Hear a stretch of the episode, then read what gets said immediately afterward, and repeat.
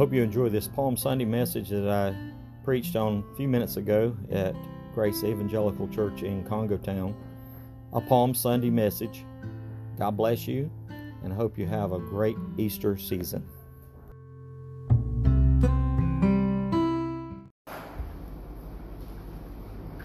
Gladys Aylward was a woman from England. She wanted to be a missionary. She felt called to be a missionary. But she was rejected by every mission board that she went to, even the great uh, Overseas Missionary Fellowship headed by Hudson Taylor in China. She wanted to go to China. They rejected her. They said that Actually, she failed out of missionary school. she couldn't she couldn't make grades. And so she failed. And then when they interviewed her, they said, You're not fit to be a missionary. But she was called. She knew she was called. And so she found one way and another to find her way to China. She saved the money. And then she found the cheapest route available to take the Trans Siberian Railway across Europe and across Russia. Then she arrived in the middle of winter in heavy snow. The train stopped because fighting was going on between the Chinese and the Russians. And she nearly froze to death that night, walking from one train station to the next, but she was determined. And she found, eventually found her way to China and uh, it took her a month to find the place that she was supposed to be. And God used her mightily. She's one of the great missionary heroes of the 20th century. In that, in the midst of the, the Sino Japanese War, when the Japanese had invaded China, she was able to uh, take 100, over 100 children and take them across a mountain range to safety during that time, uh, avoiding the Japanese army and the Japanese bombers that were everywhere. Uh, one of the greatest missionaries of the 20th century failed out of missionary school and was rejected by every agency that she applied to. You know, when God calls us to do something, we need to ask not men and women, we need to ask God, Have you called me? Because if God's called you, there's nothing that can stop it.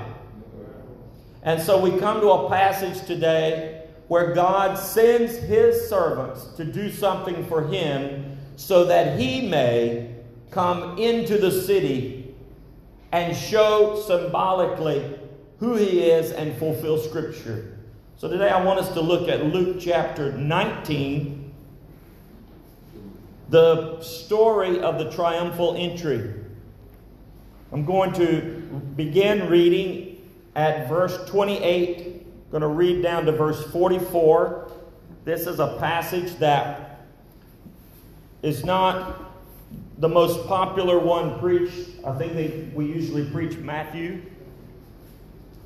This one is a little has a little bit different um, storyline, and so let's um, let's read beginning at verse 28 because there's some very important things here. As after Jesus had said this, he went on ahead, going up to Jerusalem, and as he approached Bethphage and Bethany at the hill called the Mount of Olives, he sent two of his disciples, saying to them, Go to the village ahead of you, and as you enter it, you'll find a colt tied there, which no one has ever ridden untie it, and bring it here. If anyone asks you, why are you untying it? Tell him the Lord needs it. And those who were sent ahead went and found it just as he told them. As they were untying the colt, its owners asked them, Why are you untying the colt?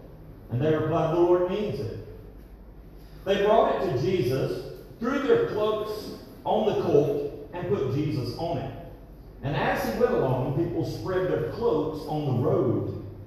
And when he came near the place where the road goes down to the Mount of Olives, the whole crowd of disciples began joyfully to praise God in loud voices for all the miracles they had seen. Blessed is the King who comes in the name of the Lord. Peace in heaven and glory in the highest. Some of the Pharisees in the crowd said to Jesus, Teacher, rebuke your disciples. I tell you, he replied, if they keep quiet, the stones will cry out. As he approached Jerusalem, he saw the city and wept over it and said, If you, even you, had only known on this day what would bring peace, but now it's hidden from your eyes. The days will come upon you when your enemies will build an embankment against you and encircle you and hem you in on every side. They will dash you to the ground, you and the children within your walls.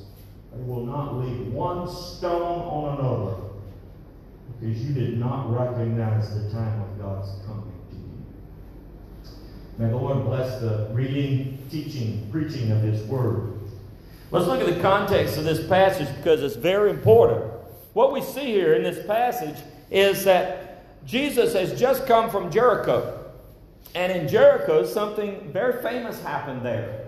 That's, if you just flip back a, a, few verses, you'll see at the beginning of 19 is where he encountered and ate a meal with a notorious felon, a rogue of the highest degree, Zacchaeus, a government, corrupt government official. And he had made himself wealthy off the poor that were around him. And so, in, in that passage, we see that Jesus draws us to his presence and to his purpose. Then he tells a story related to what he had just done. And in this story, the parable of the ten minas, he gives he tells us that I am giving you an assignment until I return. I'm going I'm going to return. I'm going to give you an assignment until I return. And then we come to the triumphal entry. And at this place, this is where Jesus gives them an assignment to test them. And then he fulfills the, pro- the prophecy of the prophet Zechariah. Now, throughout his gospel, Luke is doing something. You find it everywhere in the gospel of Luke he emphasizes the importance of walking in faith and avoiding unbelief. He's made it clear that every individual who meets Jesus must make a decision about him. You can't leave it and choose not to make a decision. Christ must be either received or rejected. You have to either deny him or you believe him. And Luke shows that. And so when we come to this place, we see that Jesus is now in the third phase of this gospel. He is now going almost at the gate of Jerusalem, and here we see him going toward that gate. And so we see three things I see in this passage. We see an, the importance here of trusting the king in different ways. And so when we see Jesus' entry into Jerusalem and the people acclaiming as him as Messiah, but they their their their shouts do reflect the fact that they don't understand who Jesus is and what he is about to do. And that failure will soon result in disaster for the nation of Israel. So, picturing the, the utter necessity of every heart to return to God, Luke makes it clear. Jesus again comes in, and we see in verses 45 to 48, we see that he cleanses the temple. In fact, he says, Then he entered the temple area and began driving out those who were selling. He, it pictures the fact that we, we are people who desperately need our lives cleaned out of sin so that we can receive a Savior. And the, the fury of the response that he receives In verse 47, everyone, every day he was teaching at the temple, but the chief priests, the teachers of the law, and the leaders among the people were trying to kill him. Yet they could not find a way to do it because all the people hung on his words. Wow. So their fu- the fury, the fury of religious people, boy, I felt it pastoring. I know the fury of a religious person who has not one drop of gospel in their lives. And those people will become determined to destroy what they are against. Religious people are the most determined to kill. It seems sometimes. And so Jesus encounters that.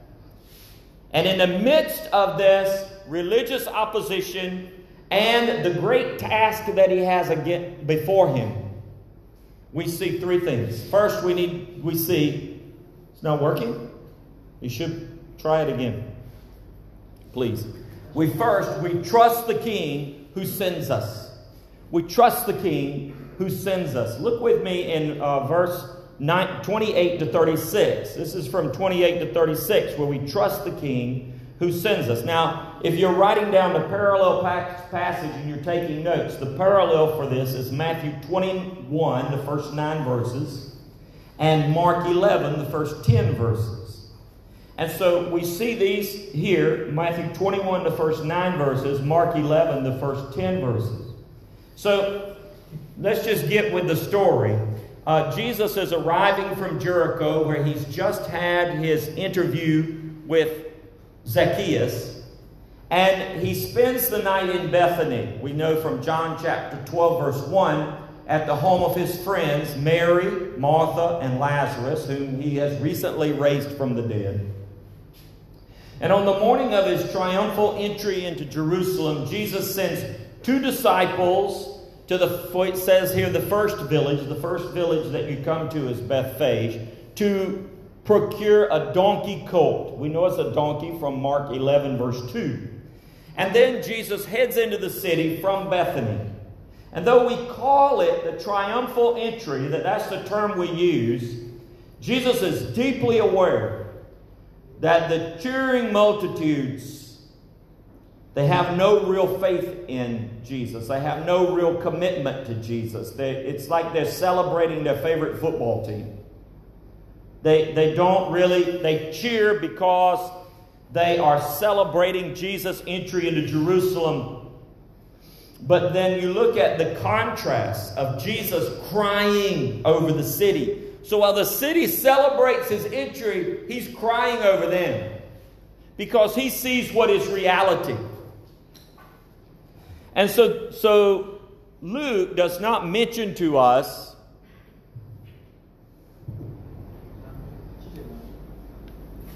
Luke does not mention to us um, the prophecy from Zechariah chapter 9.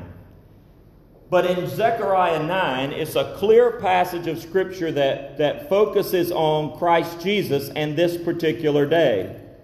Let me just read it to you briefly because it's important that you understand that Jesus is being very careful to fulfill Scripture. Zechariah 9 9 and 10 Rejoice greatly, O daughter of Zion. Shout, daughter of Jerusalem. See, your king comes to you, righteous and having salvation, gentle and riding on a donkey, on a colt, the foal of a donkey he will proclaim peace to the nations.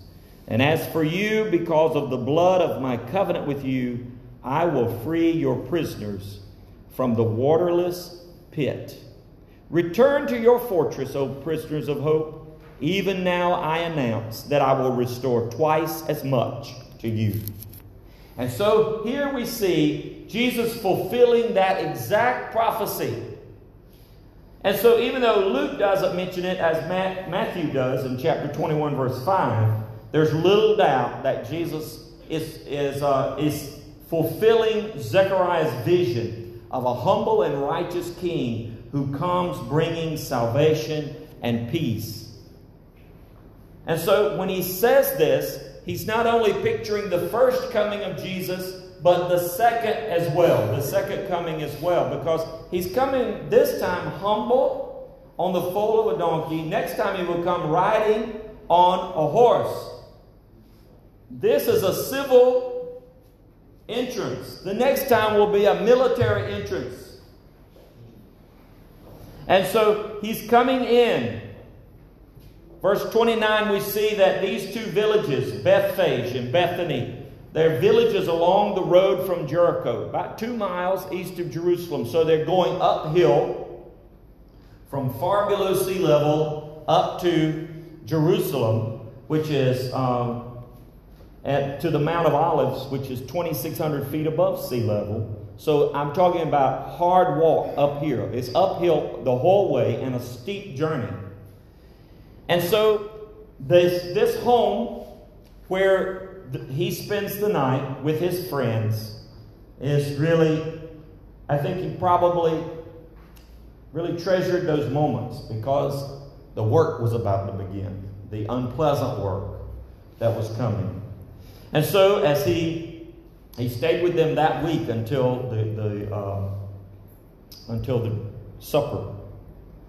So it is this Mount of Olives that's overlooking Jerusalem and the Temple Mount from the east, and it's the mount on which the Garden of Gethsemane is located. It's significant that Jesus is going to ascend this same Mount of Olives with a promise to return in the same way. Acts 11 1. What the angel said. The prophet Zechariah predicted that when Messiah returns, Zechariah 14 4, he will appear on the Mount of Olives. So this place is precious to him.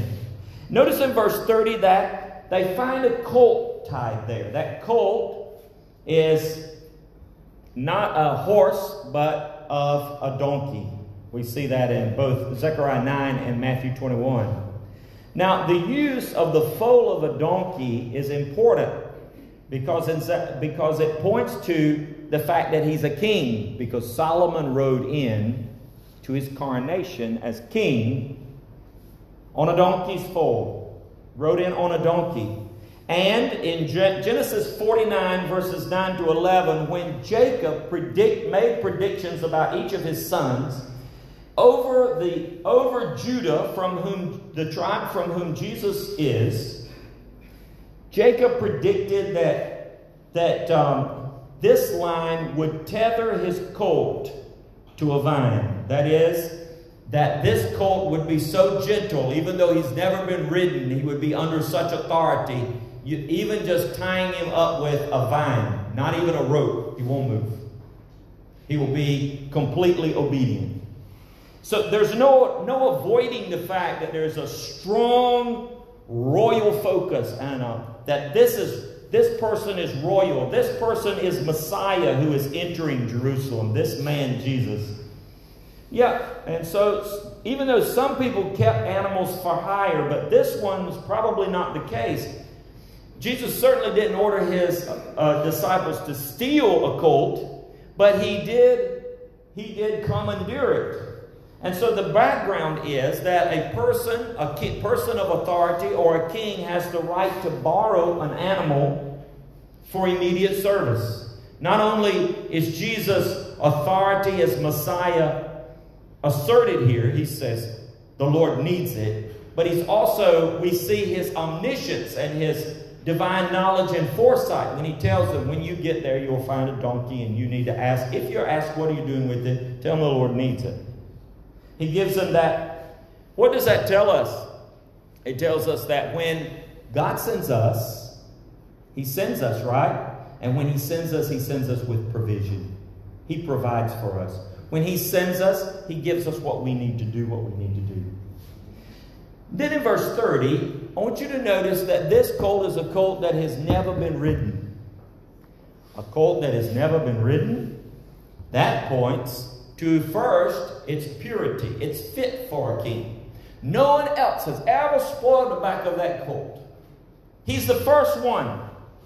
The Old Testament would often, it demanded animals that had never been worked, never been put on a yoke, never been ridden in order to be a pure sacrifice. You see that in Numbers 19 and Deuteronomy 21. But the second thing that's even more powerful here is that an animal like this that's never been ridden is not going to accept anything on its back. They have to be broken. They have to be trained. They have to learn that they can carry something or they will, because they don't like it. The, initially, they have to be what we call broken. So these animals then have do not allow someone just to sit on their back and ride. It will buck them off. It will kick them off.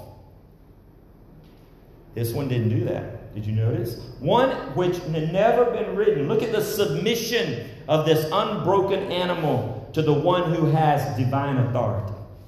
It recognizes who this man is. The animal knows better. Like, like the story of Balaam and the donkey, this animal knows better than the people who he is. And so, can ride an unbroken animal? One who can demand instant and full submission and authority under the authority of Lord. And so we see something similar as well in 1 Samuel when you have two cows which had calved but they'd never been yoked were picked to carry the ark of the Lord, the ark of the covenant, back to the people of Israel.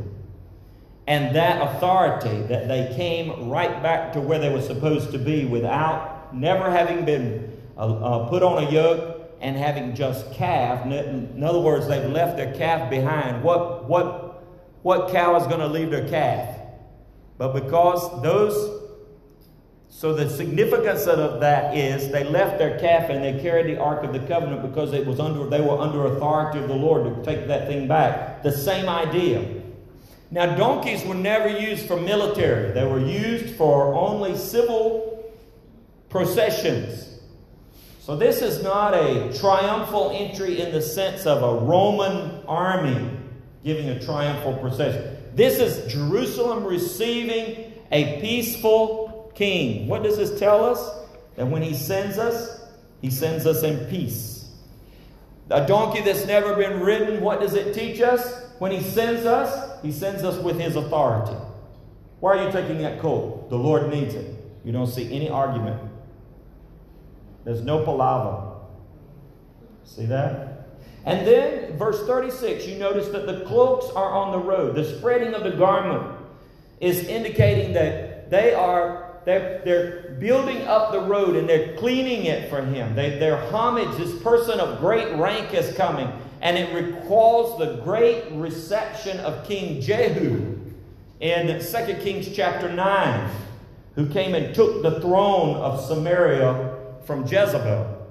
It's and so when God sends us, He sends us to prepare the way for the king. You know what it also teaches us? it teaches us that we can trust God's word. We can trust God's word. Zechariah predicted this exact event, and it played out to the very smallest place. The second thing we see here in this passage is that we need to trust the king who is worthy to be praised. We trust the king who is worthy to be praised. William Barclay, the commentator, sets the backstory for Jesus' entry into Jerusalem. Remember, by this time, according to John 11, he had raised Lazarus from the dead and they had put a price on Jesus' head. He had, there was a bounty for getting rid of him. Who would bring him in? So it would have been natural for a man like Jesus, if he must go to Jerusalem at all, and most people would avoid Jerusalem. If he were to go, he would slip in unseen and hidden in some secret way. In the back streets, he would get in. He would enter such a way that, that no one would see him. But in this way, he enters with a price on his head. He enters with everyone focused on him. He's not afraid. He has nothing to fear. It's breathtaking to think that a man with a a price on his head, an outlaw, deliberately riding into a city in such a way that every eye is looking at him. It's impossible to, William Barclay says, to, to, to exaggerate the sheer courage of Jesus. We can trust this king. He's worthy to be praised because he's courageous. He went to the cross for us. He stood up against religious bigotry.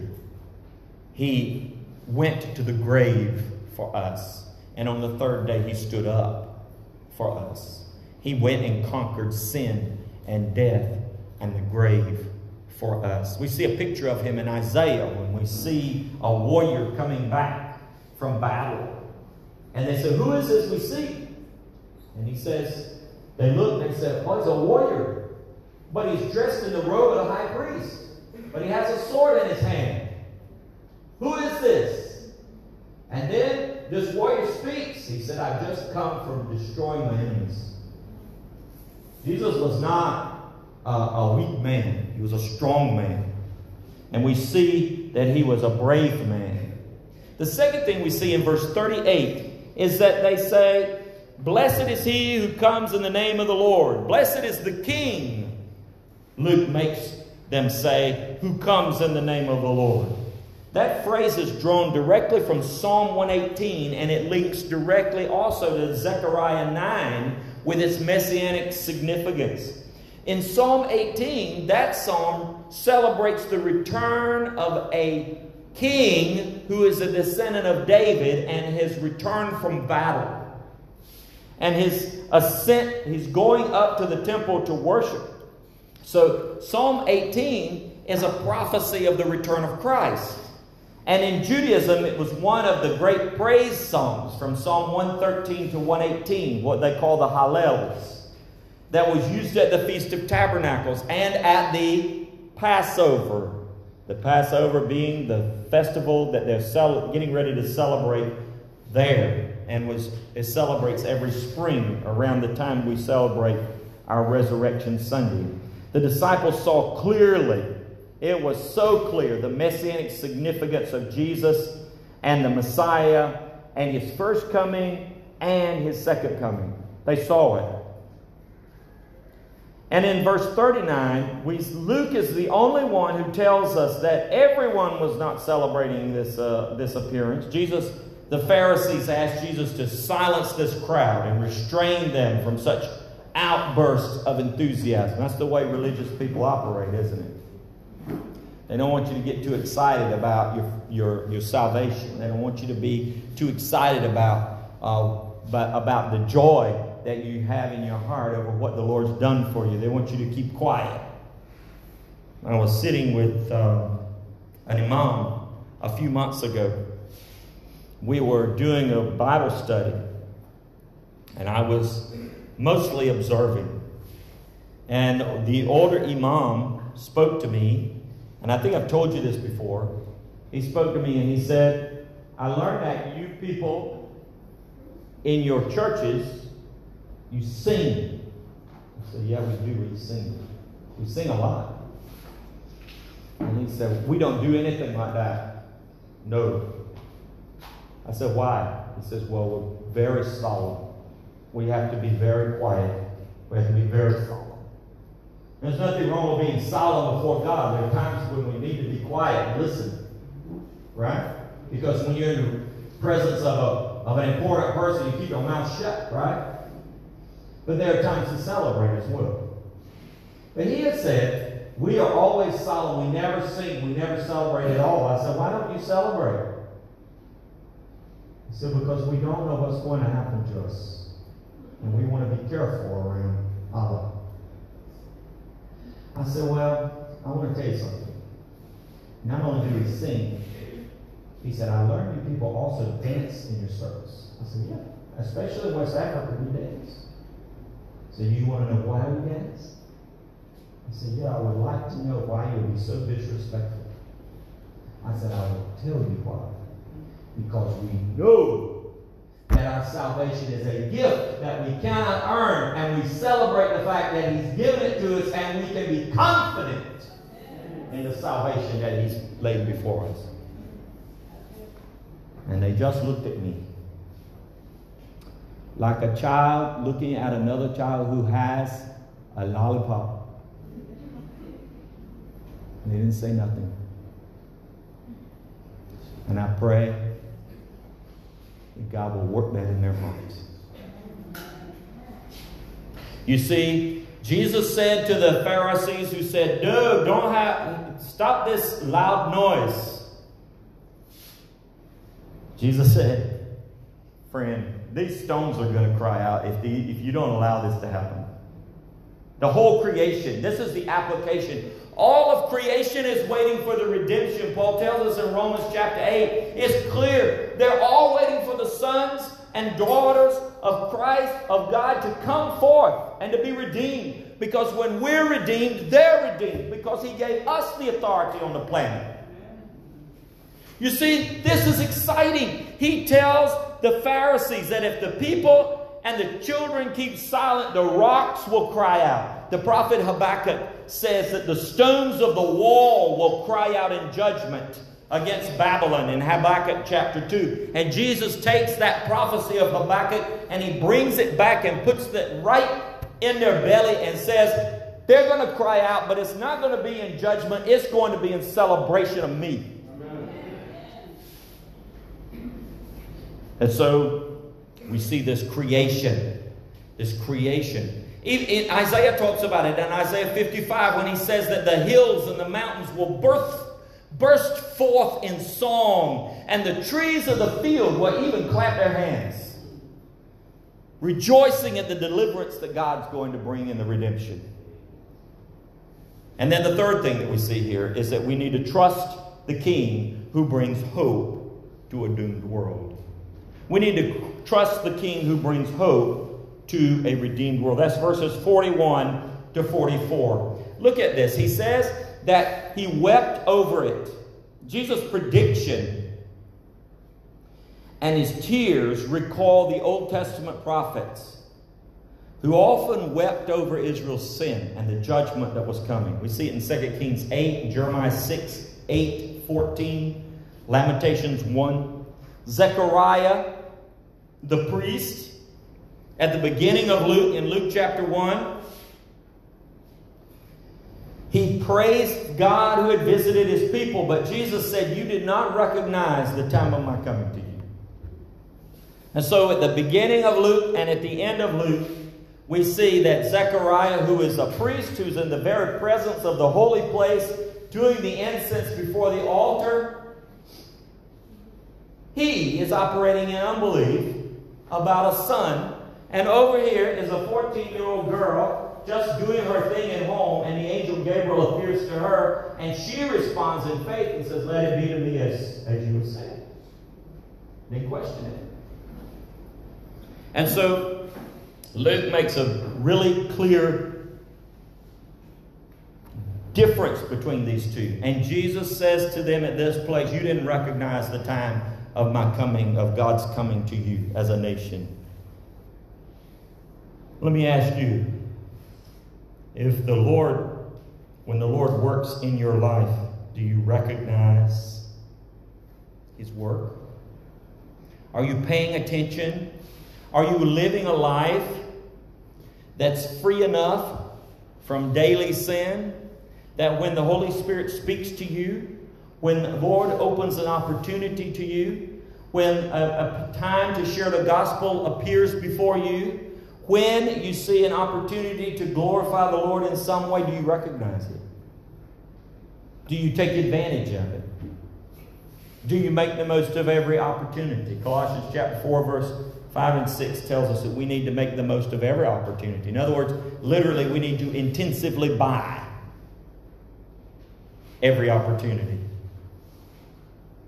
Jesus says in verses 43 and 44 that your enemies will build an embankment against you. In fact, that prediction literally came true in just about 40 years later in 70 under the general and the future emperor of the Roman Empire, Titus, the son of Vespasian. He destroyed the city and he did it by building up a hill. The wall was in, they couldn't make it over the wall, so they built a hill up to the wall so that they could run up and jump over. And they built the embankment. The historian Josephus describes the walls and the embankment that was built to prevent the escape of the Jewish inhabitants so that all of them could be liquidated. Jesus was not the first to predict Jerusalem's destruction. Isaiah did it, Jeremiah did it, Ezekiel did it, all the same thing, the same event. In verse 44, Jesus cries over Jerusalem and says it would dash you to the ground and your children. Josephus tells us in great detail in his history of the gruesome fighting and the suffering of the inhabitants of Jerusalem during the three year siege of the city from 67 to 70. Many people died in a terrible famine. Others were killed by desperate bandits within the city, but thousands were slaughtered by the Romans when they breached the walls. Josephus says the number was as high as 1.1 million, nearly the population of Monrovia, died. Today, we, some historians give us, don't think that Josephus' numbers were correct they think that because they live 2,000 years later, they know better than Josephus, who lived right at the time of what happened. But, um, but, but at the same time, I would take Josephus' numbers because he's closer to the event. But you see, what does this tell us about our hope for a in a doomed world? It tells us that we can have hope because he cares for us through suffering and tragedy. His heart breaks over us. He, his heart breaks over the death the unnecessary death of people right now in Ukraine. The even sarcastic way that they butcher people.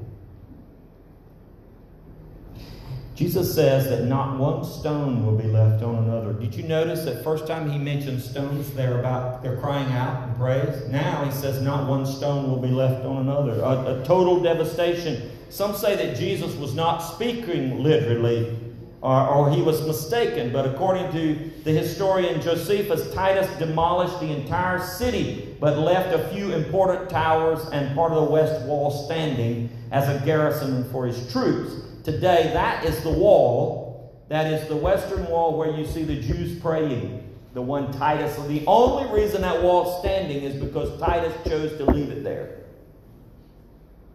And that's where the Jews pray today. But Jesus was speaking of the temple and the whole city. He leveled that city to the ground. And for decades, no Jew was allowed to approach its site.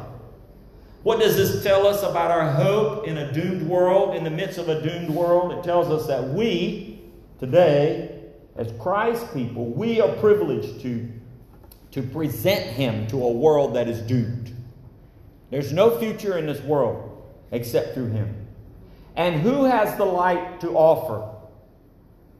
We do. May our generation prove wiser than those who were in the first century of Jerusalem and, and recognize the time of God's coming to us. Last weekend, we were in Arlington among the Gola doing a medical outreach. And Reverend Pay asked for someone to open in prayer. We were in Jalaba. He asked for someone to open our time in prayer. He was about to give the gospel, about to give a presentation of the gospel and talk to them about how the outreach would run. and he asked for someone to pray, and the town chief, who is the, the clan chief, who is the imam, jumped up and said, Let's pray. And he's looking at him, and what do they pray? They pray the first surah. What does the first surah say?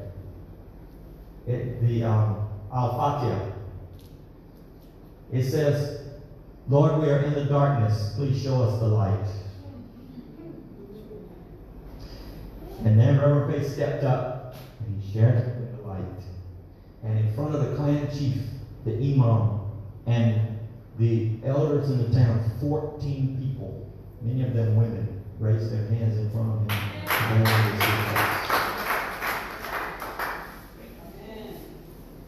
I'm telling you that we have a hope in a doomed world. A friend of mine told me that if you have a Muslim friend, you have a person who's in a cage trying to get out, find a way to help them get out. They want out.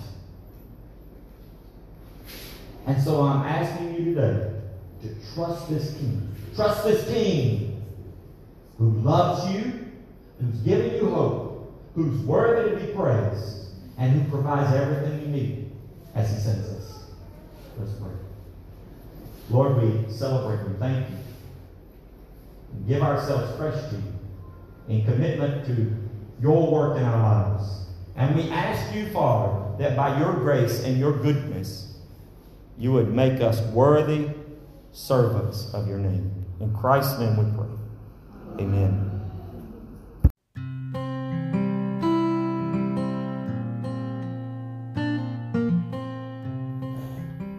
Our triumphant King can be trusted because he provides hope in a world of doom. He is worthy to be praised.